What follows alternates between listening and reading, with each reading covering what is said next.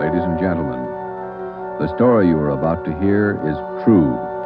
Only the names have been changed to protect the innocent. NBC brings you Dragnet.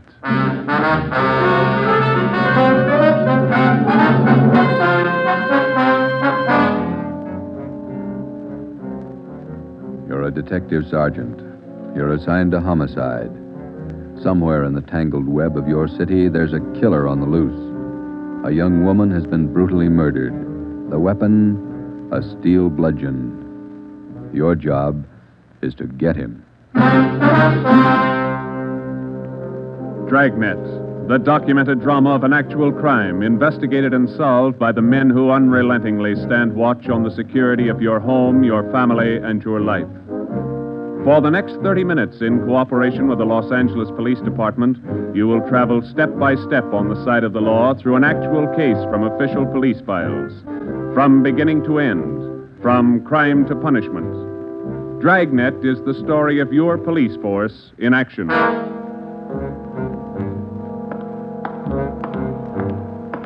It was Thursday, March 19th. It was foggy in Los Angeles.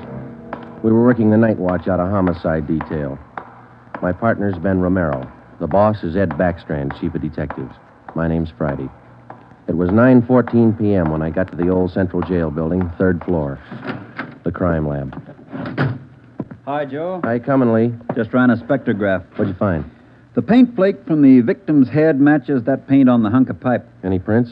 Uh, the pipe was clean, no latent prints. Well, that figured. Anything else? Got those blood test reports.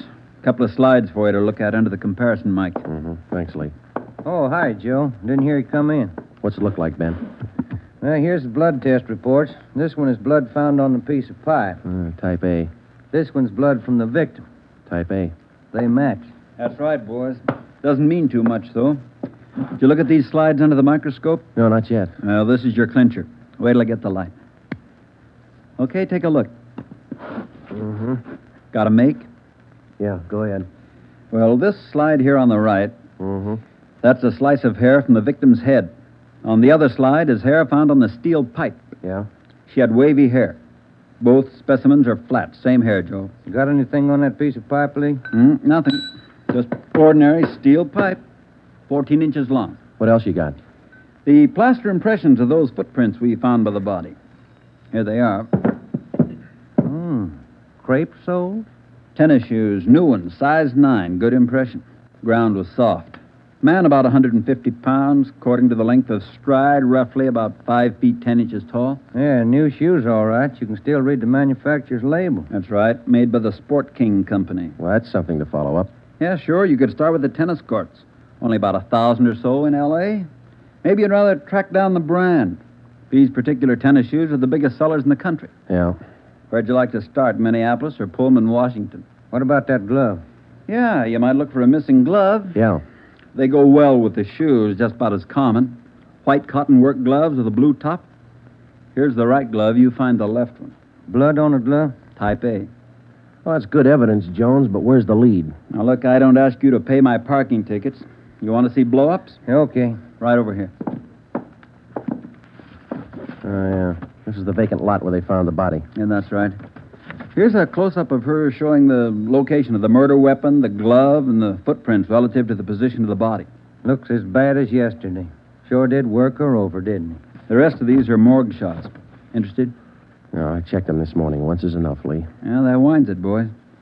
You want to go over the stuff in her purse again? You find anything more? No, nothing you haven't seen already. The usual. Makeup, comb, barrette. That's a hair clip. Mm-hmm. Few cheap stones in it. Loose change, a quarter, nickel, few pennies. Her ID card. Yeah. Helen Corday, 33 Naomi Place, age 21. 21. That's not very old, is it, Lee? Not to die. No.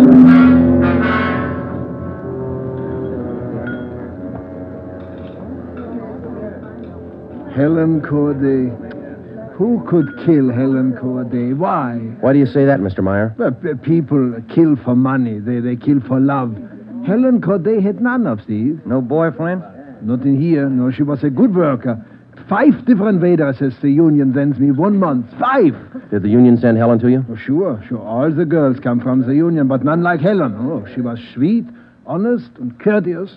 Mr. Meyer, did you know anything about her personal life? Only that she was a good worker. Everything else she took home with her from this place. Did she ever mention any men to you, anyone at all? No gentleman, not one. No. How much money did she make here? Well, I paid her $26.50 a week, every Tuesday. And not much salary for so much work, but the tips are very good here. Nice customers. Yeah, nice Mm-hmm. This her home address, 33 Naomi Place. 33 Naomi, yeah, that's right, yeah. Thank you very much, Mr. Meyer, for your time. I wonder what kind of a person does things like that. Who could kill Helen Corday? Everybody liked Helen. Helen Corday? I never liked her. Come on in the office, boys, where we can talk. Never liked her 'cause I never knew her. You, the head of the union? I'm just a steward, and I know most of the girls. This Corday girl, uh, what was she? What she look like? Small brunette, about five three. Uh, here's a picture. Yeah, pretty girl, wasn't she? Oh, sure, sure. Placed her out at Otto's place. Nice little Dutch fella, Otto Meyer. That's right. He seemed to think quite a lot of her. Hey, yeah, she was a fine worker. Oh, sure. Always right up on her dues. Paid all the assessments right on time. Thought you said you didn't know her. Well, not right off, I didn't, but when you showed me that picture there, placed her right away. You know anything about her personal life? Hey, wait a minute. Why all these questions? Helen Corday was murdered last night. Oh. Who did it? You know anything about her personal life? Well, you can see my position, Sergeant. 1,200 girls. Check 'em in, check 'em out. Huh, just names to me till I see a picture of 'em. You wouldn't know if she had any boyfriends here in the union. uh, Waiters, busboy. That I wouldn't know. Like I tell you, Sergeant, I never knew Helen Corday. Sure, I knew Helen Corday. Gus plays a nice piano, huh, Sergeant? Yeah. I read about it in the paper this morning. How long you been selling pianos here at this place? About as long as I knew Helen. Three years. How'd you find me? Helen's landlady, we talked to her yesterday. She told us she worked here at this piano store. Oh. It's funny, isn't it? What's funny? See Gus over there? That fellow demonstrating the piano? A few weeks ago, I made a deal with him to give Helen piano lessons. I figured it would help her with her singing lessons. Wanted to be a singer, you know. Did Helen know that fellow, Gus? No, she never met him. Who gave her the singing lessons, Miss Olson? She took from Ostrander, Paul Ostrander, out on Melrose. A lot of movie people used to take from him. What do you know about her personal life? How do you mean? Does she have any boyfriends? Well, yes. You don't seem sure, Miss Olson. Well, it's just that I don't know. I never asked Helen, but she did have a few dates with Paul Ostrander. I don't think she was serious. How about Ostrander? Gee, I, I don't know, Sergeant. I don't want to involve anybody. You want to help us find the killer, don't you? Well, yes, but if you're thinking Paul Ostrander did it, no, I'm sure he didn't kill her.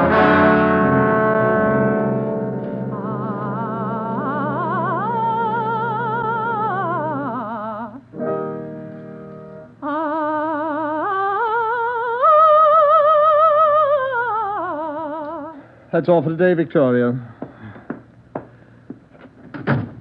No, gentlemen, I did not kill Helen Corday. You gave her singing lessons, Mr. Ostrander. You knew her pretty well. Yes, I gave her voice coaching for about a year and a half. Helen showed a little promise. Not a great voice, a bad vibrato. You knew her pretty well. Why do you say that? Mr. Ostrander, didn't you used to take her out once in a while? No. No, I didn't know Helen socially at all. We know you had dates with her. That's not true. Only times I saw her was when she came here to the studio for lessons. You better tell the truth, Mr. Ostrander. We can prove that you've been out with her. Afraid of the publicity? Is that it? Certainly that's it. I have a successful business here. I've spent years building it. Anything like this would ruin me. Then you have been out with her. Only a few times. Nothing serious. I had nothing to do with her murder. Now, that's the truth. Don't you know that withholding information about a thing like this can go kind of hard for you? Yes, I know that. What else could I do? Mr. Ostrander, somewhere in this city right now, there's a guy who beat a young girl to death. He crushed her skull with a piece of steel pipe. We need every bit of information we can get to track him down. I know that, Sal. You could have come to us. We wouldn't run to the newspapers with it. If the information's confidential, that's the way we treat it. Most of the time, it's the people who run to the newspapers first. Then they come to us. That's right, Mr. Ostrander. People are their own press agents. Sergeant, I'd like to know what right you have to invade my privacy and lecture me on my civic duty. All right, I'll tell you what, right, Ostrander. We want the man who murdered Helen Corday. I got as much right as he had at 1214 this morning. Come on, Joe. Yeah. Thanks, Mr. Ostrander. Sorry if I invaded your privacy.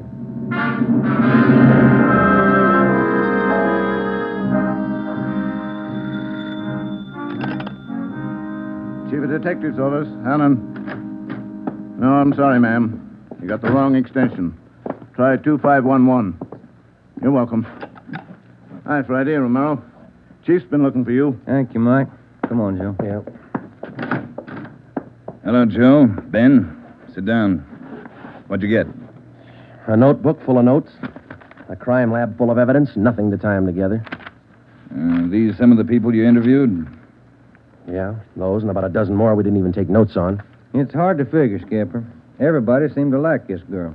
Helen Corday, no known relatives. Single, unattached girl, living all alone in the city. Few friends and no enemies, none we can find anyway.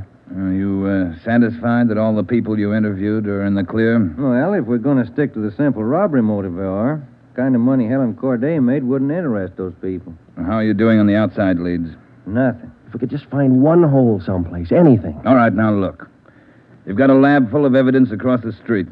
You've got a book full of names here. You've got the pieces. Now fit 'em together. They just don't add. Well, go over 'em and keep going over 'em until they do add. Anything from the informants? No, nothing so far. No tips on anybody that's been dough heavy lately. Nobody shooting off their mouth. Uh, the guy we want won't advertise. Figures himself a pretty smooth operator. But he probably made a mistake somewhere along the line. We'll find it. Got a hot shot, Ed. Yeah? 3220 Casino. Woman, probable attack. All right, Friday. You and Ben run it down. We ran down the hot shot call for 3220 Casino. Turned out to be a typical dead end lead. Her name was Mrs. Lillian Horn. For the past five years, Mr. Horn had been paid regularly on Wednesdays. He spent all day Thursday drinking up his paycheck and beating his wife. The call had no connection with the Corday murder. We made the usual call into communications. Unit 80K to Control 1, 80K to Control 1. Control 1 to 80K, go ahead. On that probable attack, 3220 Casino, code 4, 80K, roger. 80K to Control 1, KMA 367. That was the beginning. For the next three days, we followed up every lead and every call, but they were all blind. All units were alerted, and they had as much information on the killer of Helen Corday as we did. Ben and I cruised throughout the entire Central Division. We covered every probable call that might have some connection with the murder. Attention Unit 41R, 1654 Swanson Terrace, a woman, victim of probable attack, code 3. Unit 41R.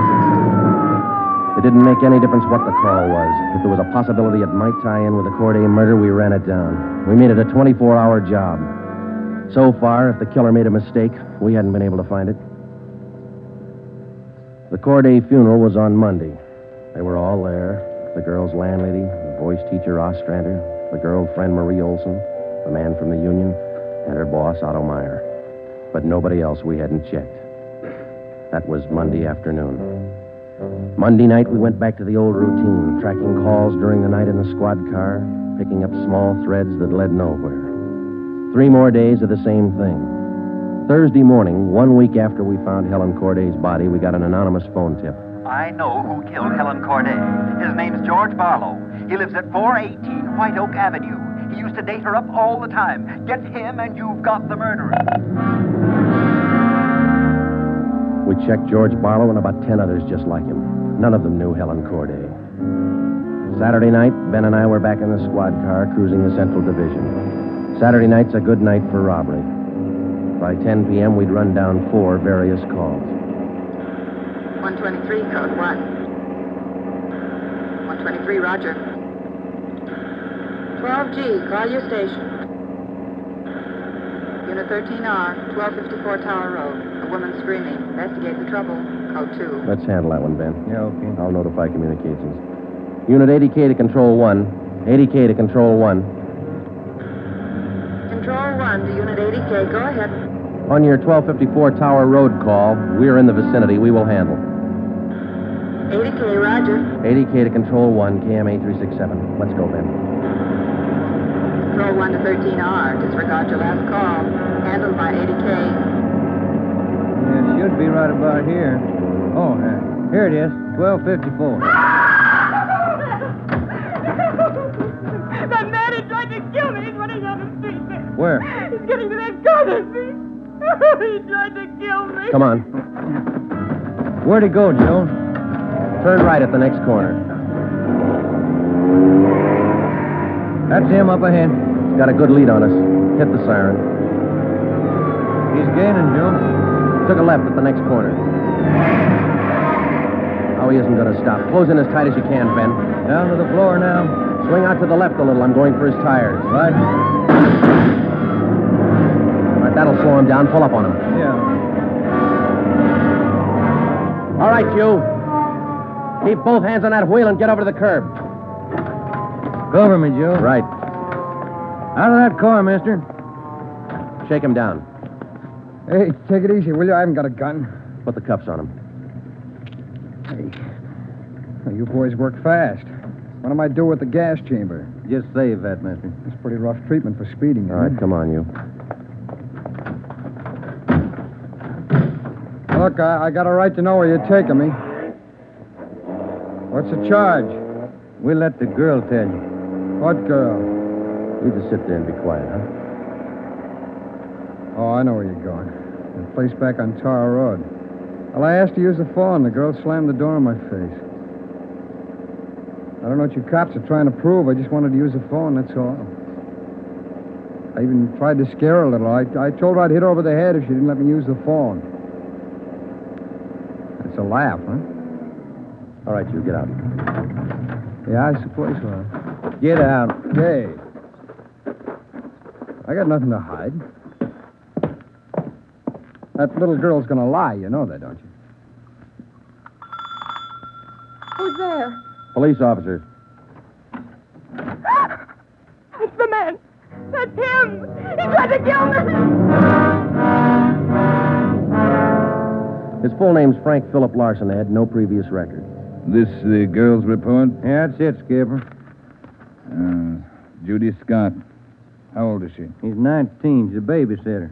Real tough boy, isn't he? Forced his way into the house, beat her about the neck and arms. Ugh, A tire iron. We found it in his car. Jones is running it through the crime lab. Asked her if she had any money. She told him no. Struck her again. Where's this Larson live? Hotel out near Santa Monica. He's a clothing salesman, Ed. Works for a big men's store, Burns and Company. According to the house book sales record, he bought a pair of tennis shoes two weeks ago.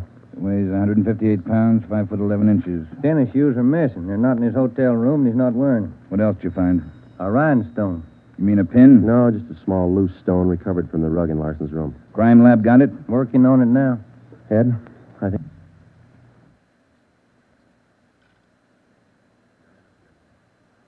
We got the man who killed Helen Corday.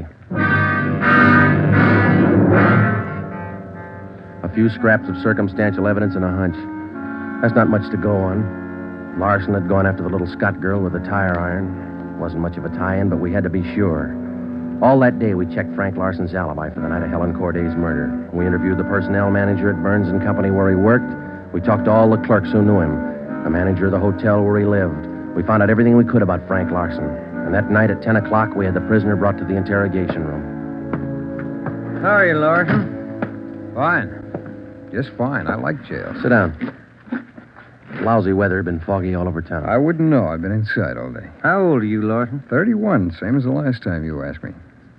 Where'd you go to school? I didn't. I was born smart. You sell clothes, don't you, Larson? We know you work for Burns and Company. Remember, you told us. What is all this? What are you guys trying to build? Just want to know if you like selling clothes. That's all. What do you coppers know about clothes? One blue serge a year is your speed. You know quite a bit about clothes, don't you? I've been selling them for five years. Can you tell me something I've been wondering about? What's that? Are your socks and tie always supposed to match? That's what the style books say. Bet you always know the right things to wear, don't you? You wouldn't wear black shoes with a brown suit, would you? Is that what you're keeping me here for? Stylism? Oh, would you? Would you wear black shoes with a brown suit? Most people wouldn't. Bet you wouldn't wear brown shoes with a tuxedo either. I've been smoking too much. You got a glass of water? Oh, yeah, sure.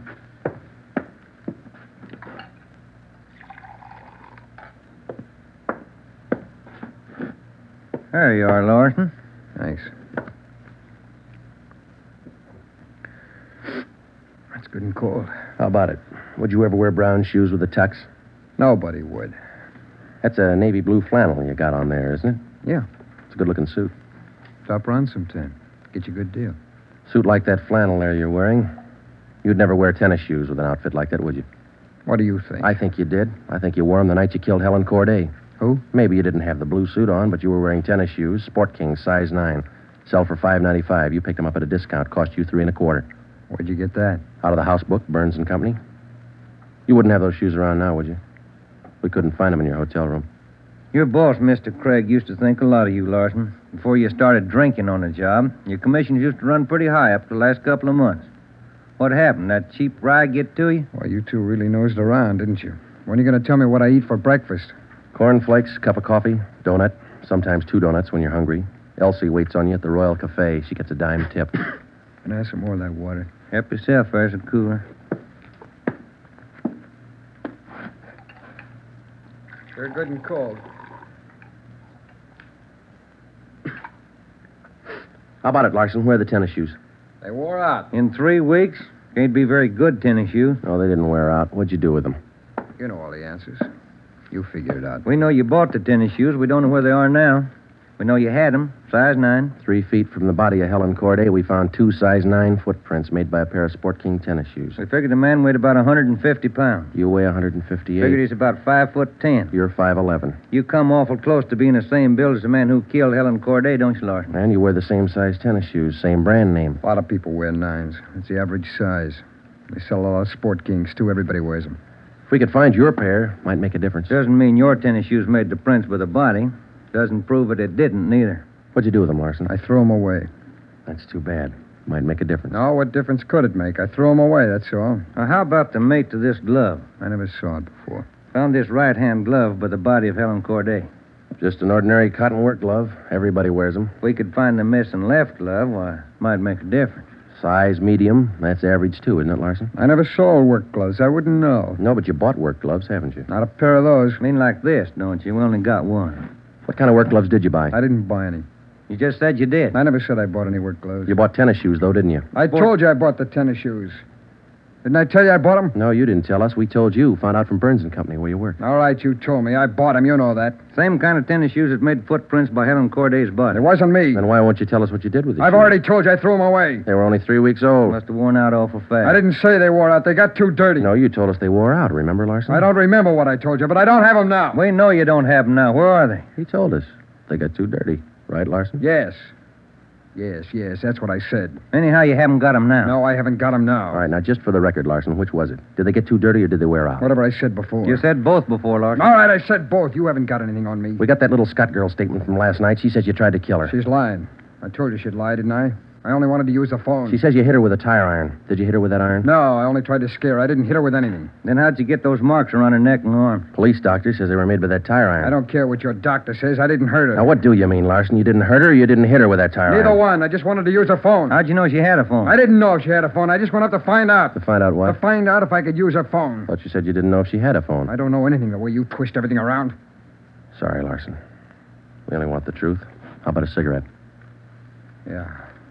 Yeah, yeah, I could use one. Here's a light. Larson, where were you Wednesday night, March 18th? How many times you going to ask me that same question? Just want to make sure we got it right. I told you this morning. I went to a show. I got out about 11, had a beer, and I went home. What time did you get home? About 11.30. Did you stay home? I went to bed. What'd you see at the show? I never remember the names. of You ought to them. try to remember this, and it's pretty important.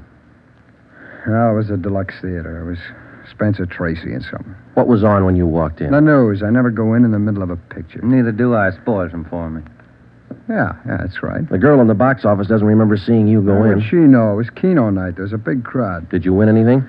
I never do. Anybody hit the jackpot? I don't remember. They give away a lot of money at those neighborhood theater. I always remember who hits the jackpot. Well, all right, you do. I don't. Do you remember if anybody won the jackpot? I told you, no. Oh, Did they have a jackpot at that show? I guess they do. I don't know. You know it was Keno night. You should know if I had a jackpot. Maybe they had a jackpot. I don't know. I went out for a smoke.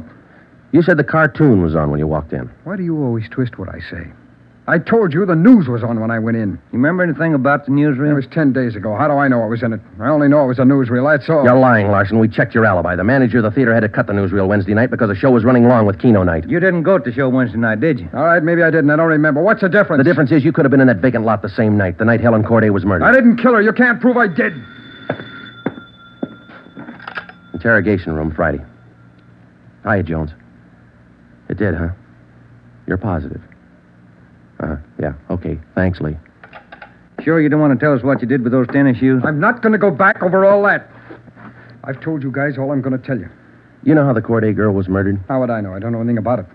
She was on her way home from work, as usual, about midnight. Of course, you were home in bed about that time. But you didn't go to the show that night, Larson. On her way home, Helen Corday always took a shortcut across a vacant lot.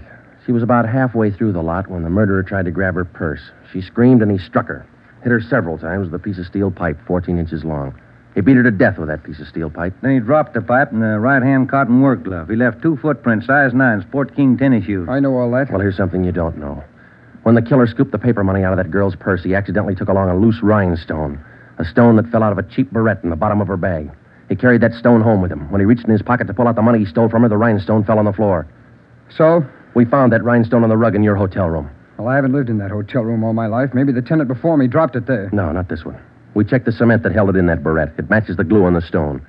No, Larson, that rhinestone came from the hair clip that Helen Corday wore before she was murdered. And that's enough to take you to the district attorney with. What am I supposed to say? We want you to tell us the truth. Why did you kill Helen Corday?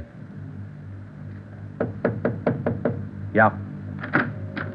You want the sandwiches and coffee now, Sergeant? Bring 'em in, Mike. Looks like we're going to be here a long time.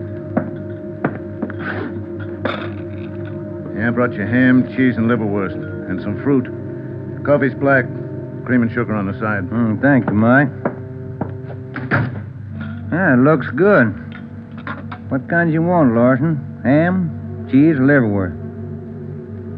Oh, you're not hungry? Okay.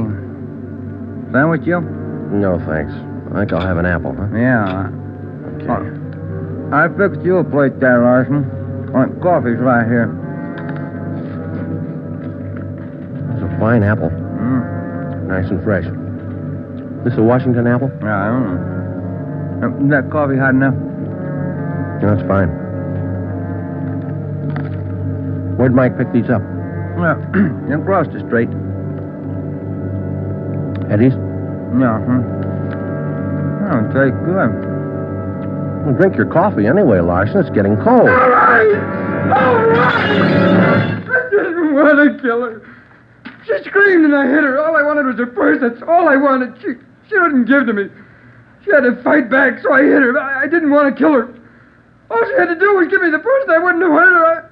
I, I, I, was, I was drinking and I didn't know what I was doing. I, I, I was drunk. I was drunk. I didn't, I didn't mean to kill her. I didn't, I, I didn't mean to kill her. Mike. Yeah, Joe? Stay with him. We'll call the stenographer. See you tomorrow, Joe. Good night. Yeah. Sour racket, huh?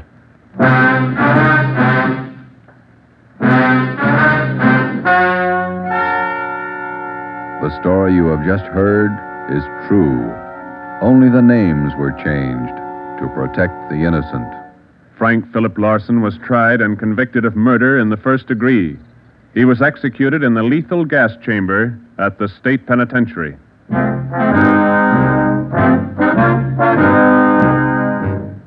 You have just heard the fifth in a new series of authentic cases from official files. Technical advice for Dragnet is furnished by the Los Angeles Police Department. Tonight's program is dedicated to police officer Charles A. Brady of the Chicago, Illinois Police Department, who on the night of September 2nd, 1945, gave his life so that yours might be more secure.